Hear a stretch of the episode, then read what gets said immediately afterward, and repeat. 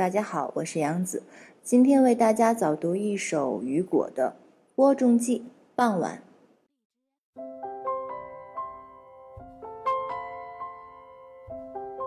这正是黄昏的时分，我坐在门楼下观赏这白昼的余晖照临工作的最后的时光，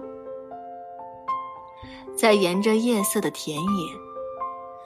我凝望着一个衣衫褴褛的老人，一把把将未来的收获播散。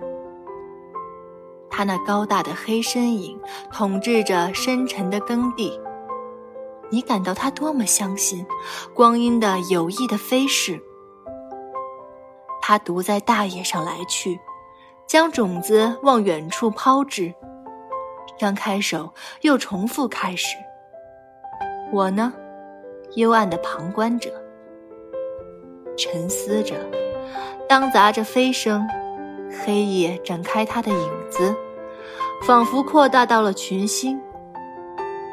那播种者庄严的姿势，